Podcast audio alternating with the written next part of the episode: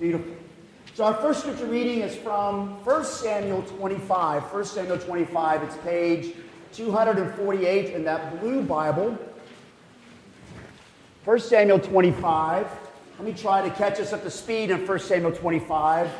This is a story about a fool. That's what his name meant. Nabal, the fool. That's what his name meant. And Nabal has as a big shepherd, he has lots of sheep, he has tons of flocks, and he sent them out during uh, feeding season, sent them out with shepherds out in the boonies, way off away from his homestead. And so David is still on the run from Saul, from King Saul. And he's been out there. He actually, he and his small little band have been out there actually providing security for those flocks of sheep from all kinds of predators. Both the two legged predators and the four legged predators, if you understand what I mean. They've been out there for nights and nights and days providing security. And now comes sheep shearing time. And sheep shearing is a great celebration because you have to spend like 24, 48 hours shearing all these sheep. And so you got to eat. It becomes a festival. So Nabal, the fool, has this big sheep shearing festival. David sends some of his men to Nabal and says, Hey, can we have some of that food? We did provide you security. And Nabal, in great hospitality and graciousness in his heart, said, No way! Right, that was Nabal. In fact, he goes on to say, I don't even recognize that God is going to make you king. I refuse to recognize it. You're just a renegade. I refuse you, and I refuse to help you. Then comes down at verse 23. Abigail comes home. She hears about what happened. His wife hears about what happened, and she doesn't obey Nabal's intentions, but she acts in behalf of Nabal on Nabal's on, uh, for his favor. Acts, she acts in a way that is to preserve him, and lo and behold, she will act in a way that will preserve David as well. So, starting at verse 23, when Abigail saw David, she hurried and got down from the donkey and fell before David on her face and bowed to the ground. She brought a ton of food with her. And then she fell at his feet and she said, and listen to these words, this should make you think maybe, maybe of Jesus, who knew no sin and became sin for so that we might become the righteousness of God in him. She says, On me alone, my Lord, be the guilt. Please let your servant speak to your ears and hear the words of your servant. Let not my Lord regard this worthless fellow Nabal, for as his name is, so is he. Nabal, fool is his name, and folly is his game. I'm sorry, folly is with him. But I, your servant, did not see the young men of my Lord whom you sent. And so she has brought him food, and she has petitioned on behalf of Nabal, and she petitions on behalf of David. She says, If you strike him down, you will be guilty of murder. And so what happens? Down at verse 32, David said to Abigail, Blessed be Yahweh, the God of Israel, who sent you this day to meet me.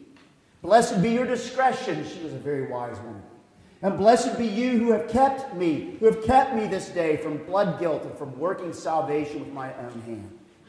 So David praises her because she did the right thing, not necessarily obeying her husband, but actually doing what was on his for his best benefit and also for David's benefit. And so, the very end of verse 35, David says, Go in peace to your house.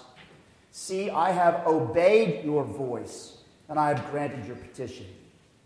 And so, Abigail becomes a model of a godly woman in a difficult situation. And so, just keep that in the back of your head. And now we turn to Colossians chapter 3 as we're continuing our series in Colossians, getting on with the gospel. Colossians 3, picking up at verse 18 through chapter 4, verse 1. It's page 984 in that blue Bible. So everything that David, uh, Paul writes here in chapter 3, 18 through 4, 1 is flowing out of everything else he has said. So try to keep that in mind. And so Dave, uh, Paul says this Wives, submit to your husbands as is fitting in the Lord. Husbands, love your wives and do not be harsh with them. Children, obey your parents in everything, for this pleases the Lord. Fathers, do not provoke your children lest they become discouraged. Bondservants, obey in everything those who are your earthly masters, not by way of eye service as people pleasers, but with sincerity of heart, fearing the Lord. Whatever you do, work heartily as for the Lord and not for men knowing that from the Lord you will receive the inheritance as your reward, and you are serving the Lord Christ. For the wrongdoer will be paid back for the wrong he has done, and there is no partiality. Masters, treat your bondservants justly and fairly, knowing that you also have a master in heaven. What I read to you from and summarizing 1 Samuel 25, and what I read to you from Colossians 3, it is the word of the Lord. Thanks be to God. Let's pray. Oh Lord, there is so much clatter and racket and noise in our world that makes hearing you in this passage difficult. Oh, speak clearly to us, Lord. Speak clearly to us, one and all. Amen. You may be seated. So we're just, like I said, we're just picking up right where we left off in this series, and I'm sure everybody envies me this moment. It could be like me stepping off the curb in front of a Mack truck coming 90 miles an hour. But just be, I just could end up being a greasy bug stain on the windshield somewhere. So I'm just going to jump in because we got lots of things to cover. We got especially some preliminary things that will help, I think. So as you read this passage, the very first thing you need to do, you must do, is you must set aside the abusive misuses of this passage. You've got to set them aside. And they will, they will, they will, they will clutter up your mind so that you cannot hear what's here. And you know the abusive misuse noise is when that the voice in your head says, as I'm talking about this passage, says, yeah, but. Oh, yeah, but what about? That's the noise that comes from the abusive misuses. You're going to have to set those aside I hope when we get done, you will be able to say, oh, yeah, those are truly abusive misuses. And you will see it clearly. So you've got to set aside, first off, the noise of the abusive misuse. Secondly, you absolutely must retain the flight path of this letter. This is not a standalone passage, it is part of a letter that has a context. And so, chapter one, the gospel gift Jesus freely offered to us in the gospel brings gospel liberty, chapter 2, 1 through chapter 3, verse 4. And that gospel gift that brings gospel liberty uh, causes some gospel leaving, chapter 3, 5 through 11. You put off, you put on. Which then launches, chapter 3, 12, really to the end of the letter, which then launches gospel living. And part of this gospel living works out in our homes, chapter 3, 18 through chapter 4, verse 1. Thirdly, Paul ended the last paragraph, verse 17, with an injunction do everything in the name of the Lord Jesus, do everything in submission to Jesus, do everything under the authority of Jesus, giving thanks to God the Father through him. And then comes chapter 3, 18 through chapter 4, verse 1. Paul was very wise where he put this because it is one of the first places you get the opportunity.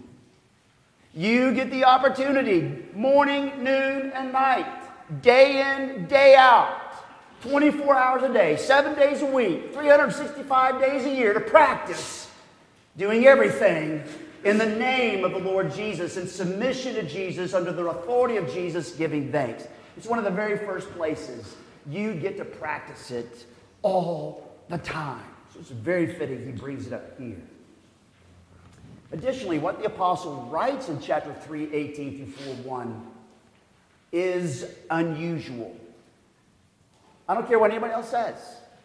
I don't care what you've heard on the radio or read in a book or whatever, Paul's household code that he's putting out here is, was unusual in his day. Now, there were household codes out there, don't get me wrong. But the household codes that held sway in Paul's day, like Aristotle, talked primarily to the men as husbands, as fathers, and as masters, and only talked about the women, the children, and the servants. And did you notice already as we read through this passage, did you already notice something unusual about it? What does Paul, who does Paul talk to? Yes, the men, but he also talks to whom? The wives, the children, and the, and the servants, right? He talks to those in the covenant community as if they all have equal value.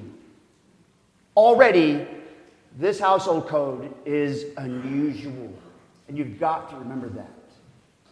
Lastly, notice that each relationship in the household code that he puts here are in couplets wives, husbands, children, fathers, servants, masters. They're in couplets, and you will notice quickly, again, as unusual as could be, he puts the men second. So, in every one of these, he says, Wives do this, husbands reciprocate. Children do this, uh, fathers reciprocate. Servants do this, and masters reciprocate. That response, you quickly cannot miss how he has turned things upside down a bit. Because it was written especially in a wor- world of domination. It was written in a world of rule. In fact, that's the word Aristotle uses all the time in his household code. You need to rule your house. You need to rule your wife. You need to rule your children. You need to rule your slaves. Rule, rule, rule. That was the world that Paul wrote this. And notice that the gospel breaks in and it reorders households and it reunites households because these are all the areas where there could be huge tension and conflict and separation. He reunites households and he establishes the centrality of Christ in the household. Do everything in the name of the Lord Jesus, like this. And so, my friends, we're going to approach this passage a little odd, just to give you a sense of oddity. So you feel like it's odd the way I'm presenting it, so you will remember this is an odd passage in its day, and it was actually would be odd in our day. I'm going to approach it from the bottom up. I'm going to begin with masters and then servants. We're going to move our way up to chapter 3, verse 18. So have your Bibles open so you can follow along.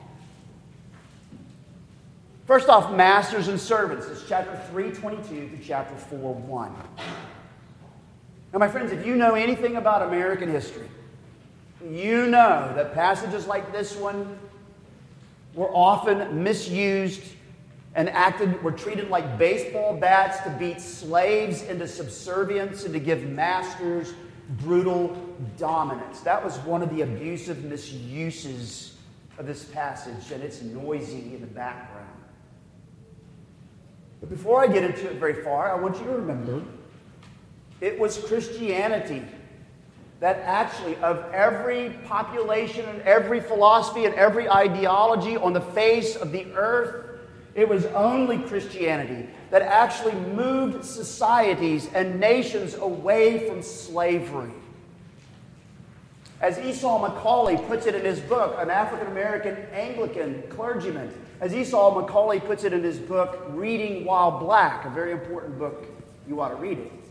He says, quote, what is even more interesting is that no society that preceded the 18th century abolitionists contended that slavery was fundamentally immoral the widespread move to abolish slavery is a Christian innovation. It is a Christian innovation. And when we finally abolished slavery in the U.S., we actually mandated all the countries that we traded with that they also had to get rid of slavery. Christianity did it, it's a Christian innovation, and pushed it onto the rest of the world that did not want to emancipate any slaves. More I could say, more I actually had in here, but took out this morning because it would take us too long. But that should give you a sentiment or sense of this passage. Because some of the seeds of that Christian innovation are actually found here.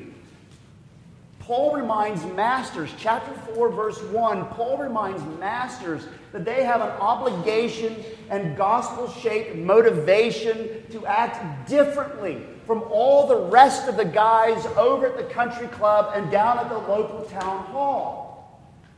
Because you see, in that day, as in most of world history, even to the present, slaves have no rights, none of the servants have rights. In fact, you as a slave or a master, slave owner or a master, have every right to beat your slaves into submission you have every right to torture your slaves if they run away and they get restored to you. You have every right even to put them to death. And notice Paul's statement in chapter 4, verse 1 is already utterly, totally different from what the law said, from what the judiciary said, from what the executive office said, from what the local police department said, from what the local social clubs said. It's totally different. Totally, completely different. Masters, treat your bondservants justly and fairly, knowing that you also have a master in heaven. When Paul said those words, you also have a master in heaven. He stripped many of the old load bearing screws that had been holding this national institution of slavery firmly in place. You also, because you, equal with your servants, must also likewise give an account of your doings to Jesus. That also moves masters out of the realm of above the law. Are you listening to that? That also moved masters out of the realm from they're above the law. No, they were under the law, if you will. They will also give an account to Jesus what they have done. And never forget, the day of judgment is part of the gospel. We forget that sometimes.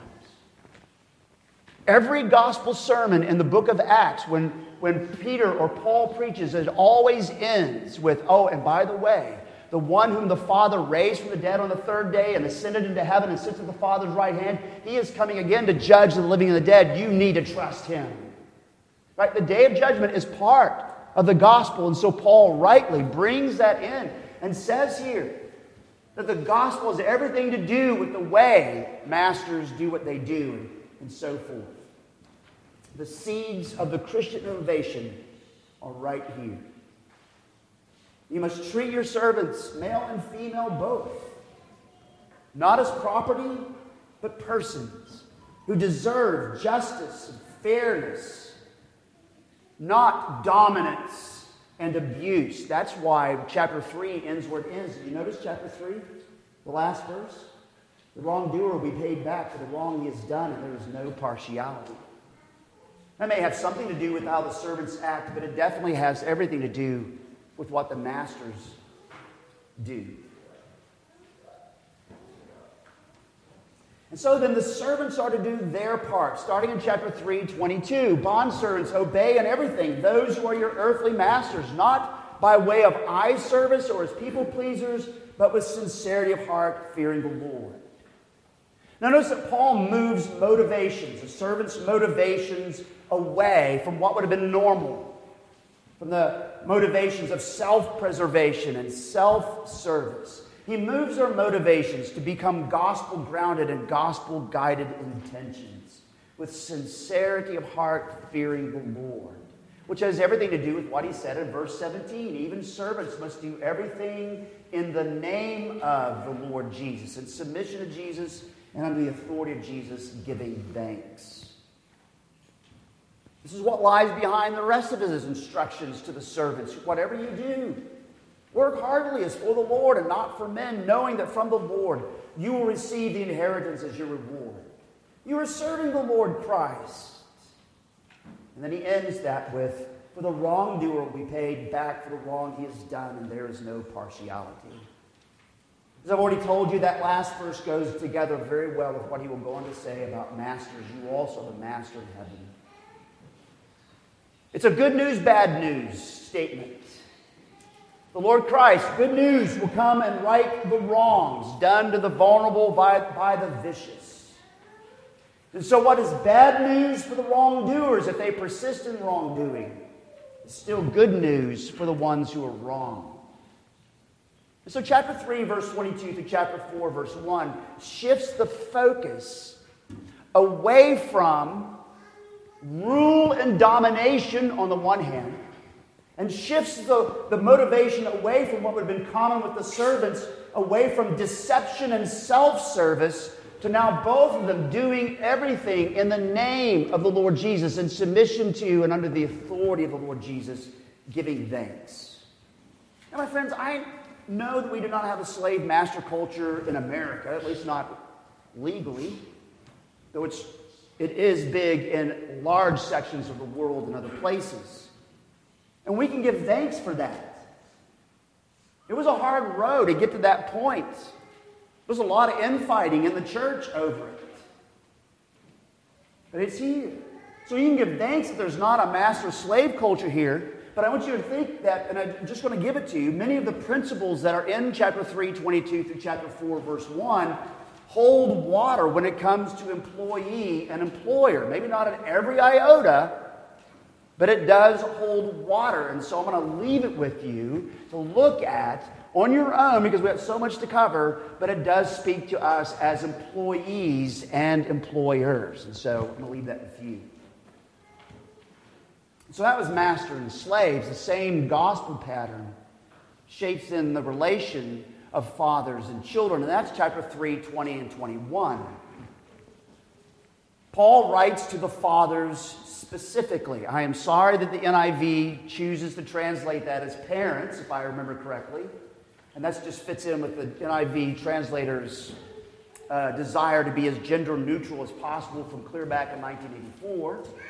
It is specifically in the Greek to fathers. Paul is writing verse 21 to fathers. He will use the word for parents when you get to verse 20. Okay, so 21, it is specifically to fathers.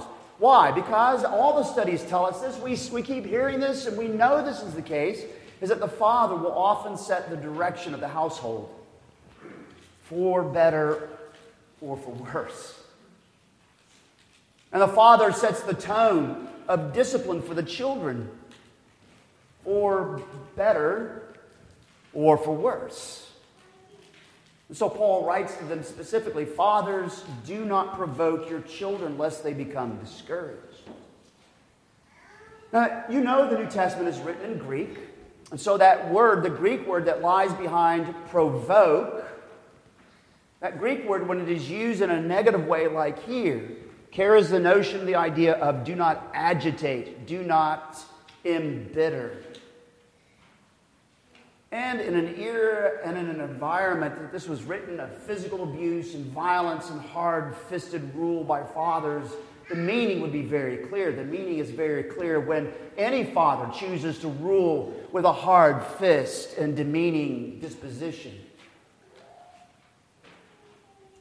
But the provoke here, do not embitter, do not provoke, is not a prohibition, for example, against physical discipline like spanking or using a switch. There's too much Bible that tells you otherwise. But it is a prohibition against crossing the line like Martin Luther's dad did.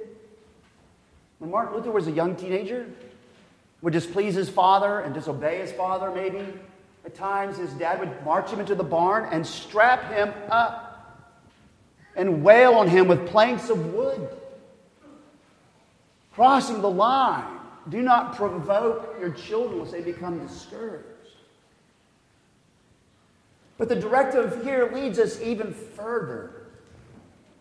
Embittering and provoking your children can come through less physical things, like through the verbal batterings and emotional demeaning and stripping of your child of their dignity.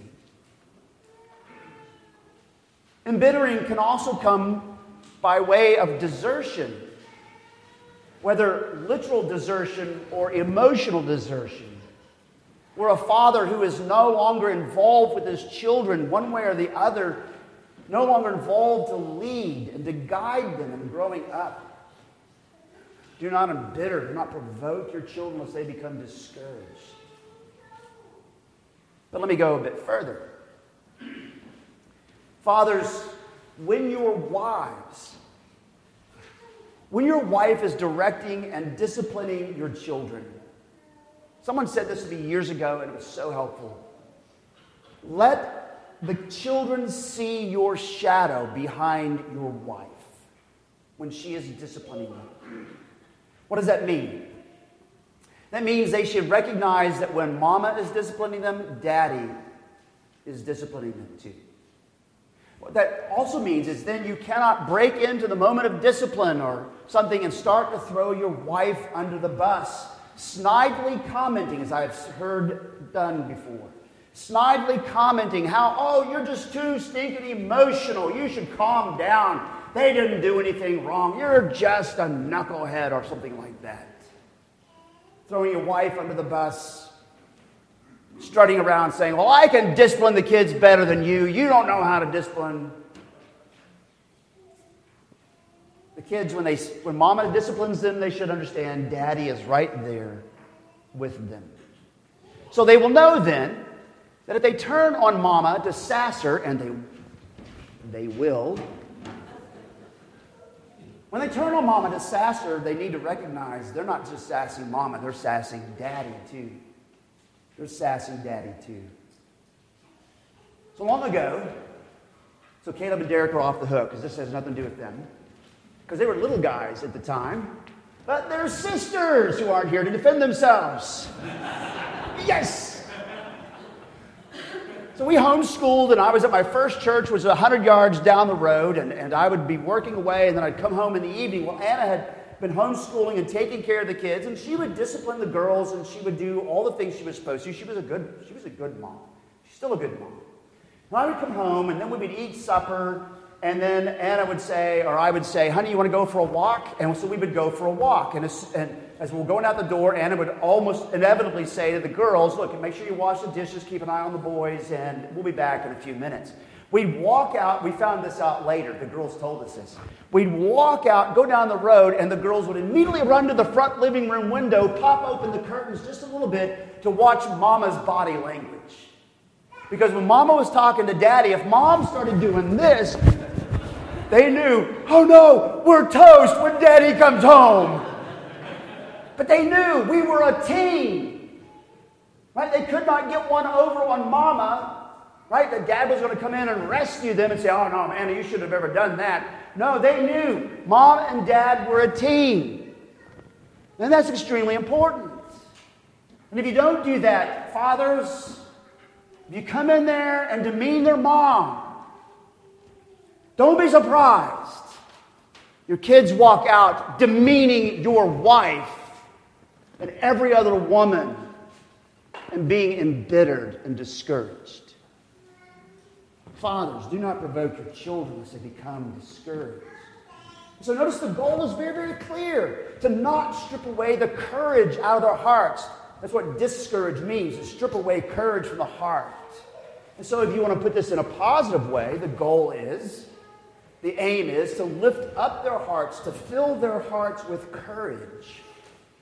And this comes by living with them. This comes by being engaged with them. This comes by being present emotionally, physically, with courage, giving leadership that supports their mother. And in this way, fathers, you are reflecting our Lord Jesus Christ, who has now reconciled us in his body of flesh by his death in order to present you holy, blameless, and above reproach before him. Jesus gets in it with us to grow us and to draw us in a certain direction. And you, fathers, doing that are exhibiting Jesus, the gospel, exhibiting Jesus in your families. Which then helps to support what Paul directs the children to do. So, kids, I want all the kids to listen. Children, obey your parents and everything, for this pleases the Lord. That's pretty cool. Quit coloring, by the way. I was a kid in church once. I know what goes on. So, kids, Jesus wants you. Jesus wants you to grow in learning how to obey your parents without throwing a fit, without arguing, without lying, without cheating. That you do what they say. Yes, even when they say, kids, it's time to go to bed now. Go to bed. Yes, even when they say to you, again, Clean your room. Yes, go clean your room. Yes, even when they tell you to take out the trash and go wash the dishes. Yes, go take out the trash and wash the dishes. When they tell you, do your homework, get it done tonight, go do it. And as you're doing it, know you are pleasing not just your parents. Paul says you are pleasing the Lord. Why does that please the Lord? Children who are obedient to their parents. Why would that please the Lord? Oh, because it looks just like Jesus. Do you hear the gospel? The Son who always did his Father's will. You're fitting into with Jesus. And that's the part of the gospel is the fact that we are being transformed more and more into the image of our Lord Jesus Christ. And so it's one way as kids, you exhibit the gospel yourself and you show that you are Christian kids, that you really believe Jesus and that you're delighted that he, you're, you're becoming more and more like him. And so Jesus is happy when you obey your parents. And so then, fathers and children, this is more of how you, as fathers and children, can do everything in the name of the Lord Jesus, in submission to Jesus, and under the authority of Jesus, giving thanks. Finally, then, husbands and wives the moment you've all been waiting Now, I want you to notice in all three of these directives, a couple of things before I get into this too deeply.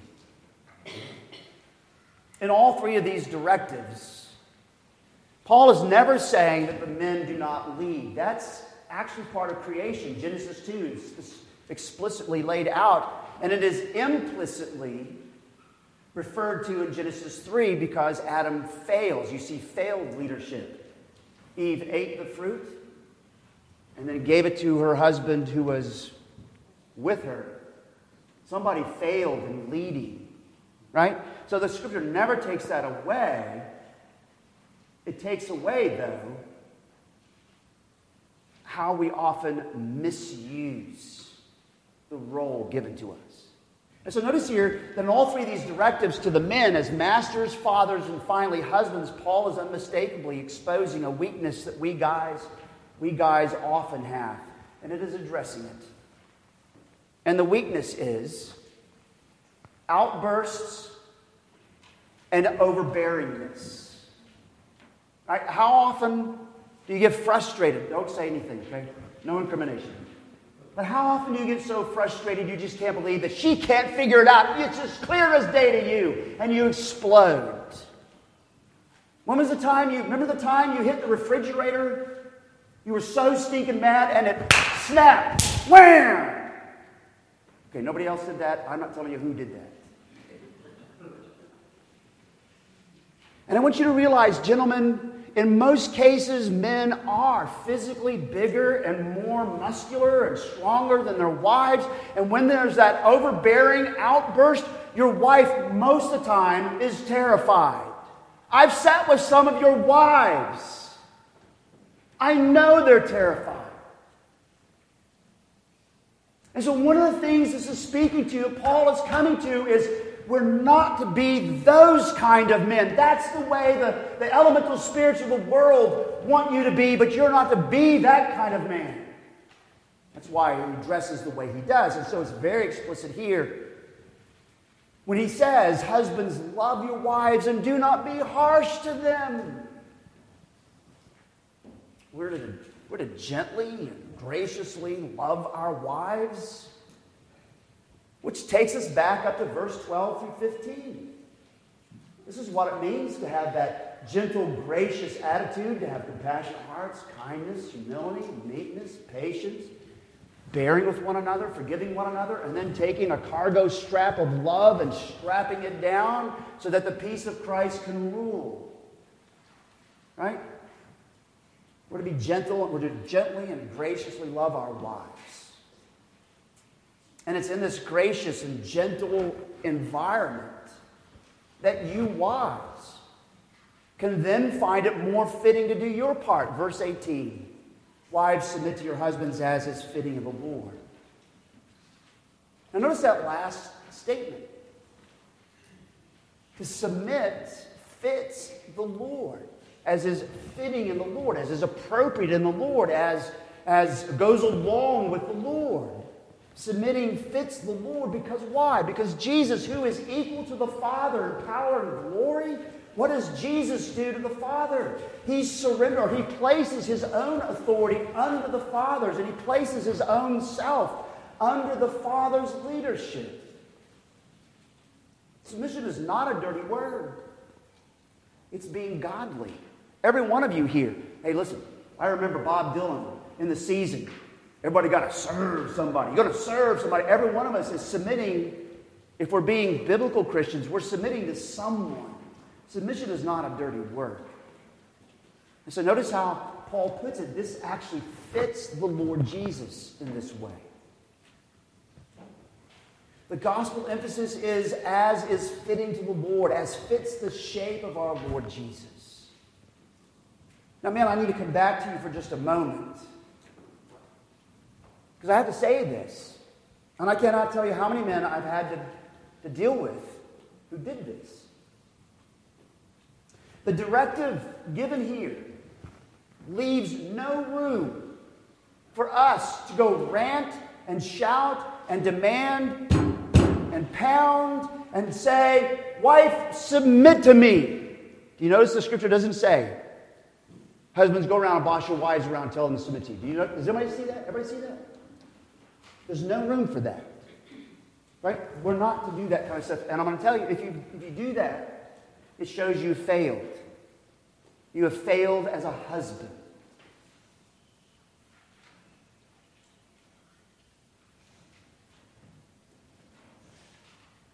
The fact that we're told to love and not be harsh rightly shows that because of who Jesus is and what he has done, then we become a new kind of husband, one that she wants to lead her and the family.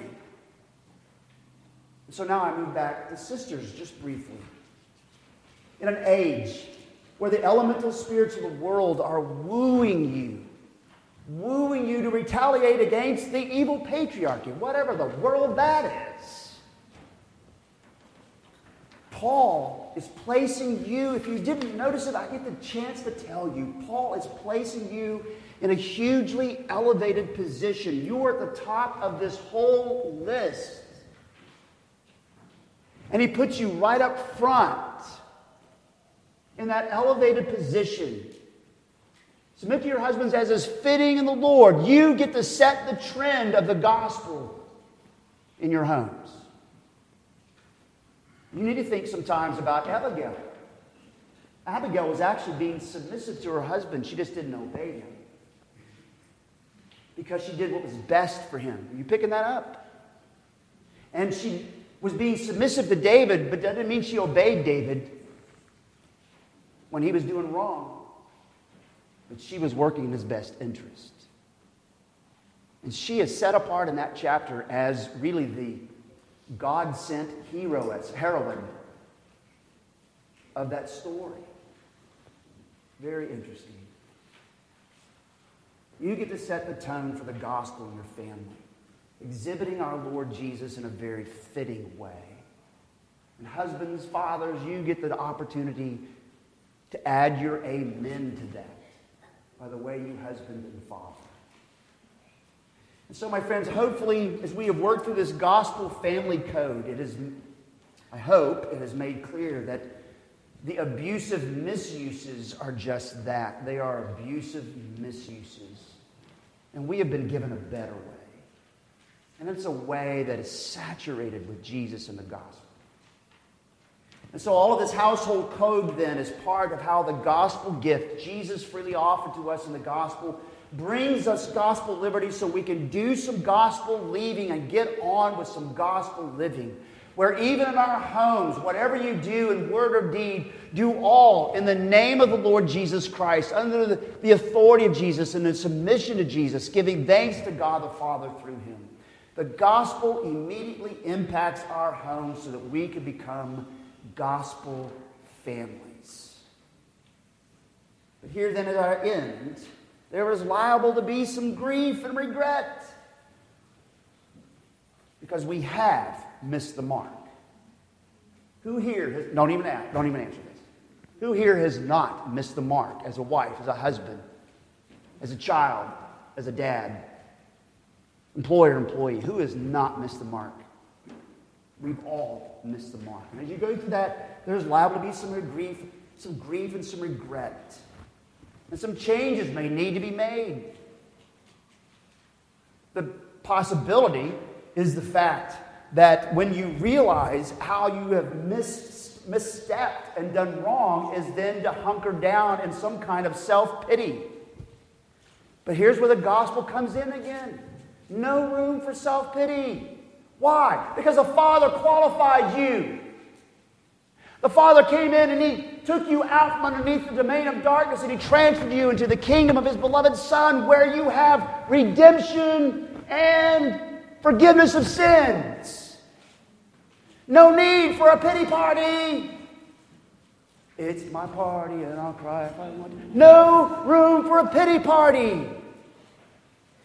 See how grief and regret, you missed the mark? Yeah, of course you did.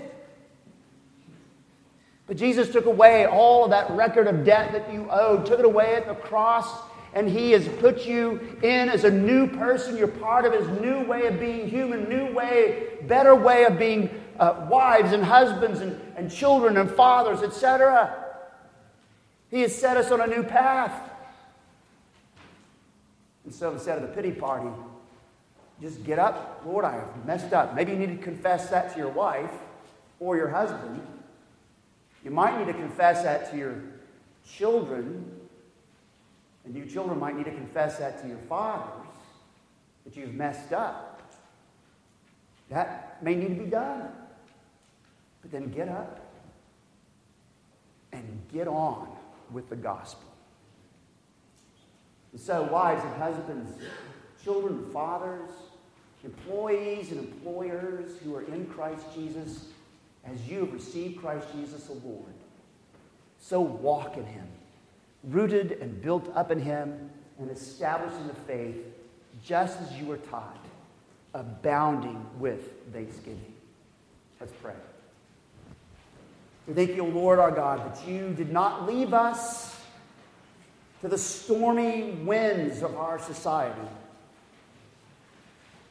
you gave us. You gave us, you not only rescued us and brought us into the kingdom of your, of your beloved Son, you not only drew us in and made us part of your family, you not only forgave us, but you also now have guide, guide us in how to be a gospel family. I pray for all of us. That we would all do everything in the name of the Lord Jesus Christ giving thanks to you, O God our Father, in all of this. In Jesus' name we pray. Amen.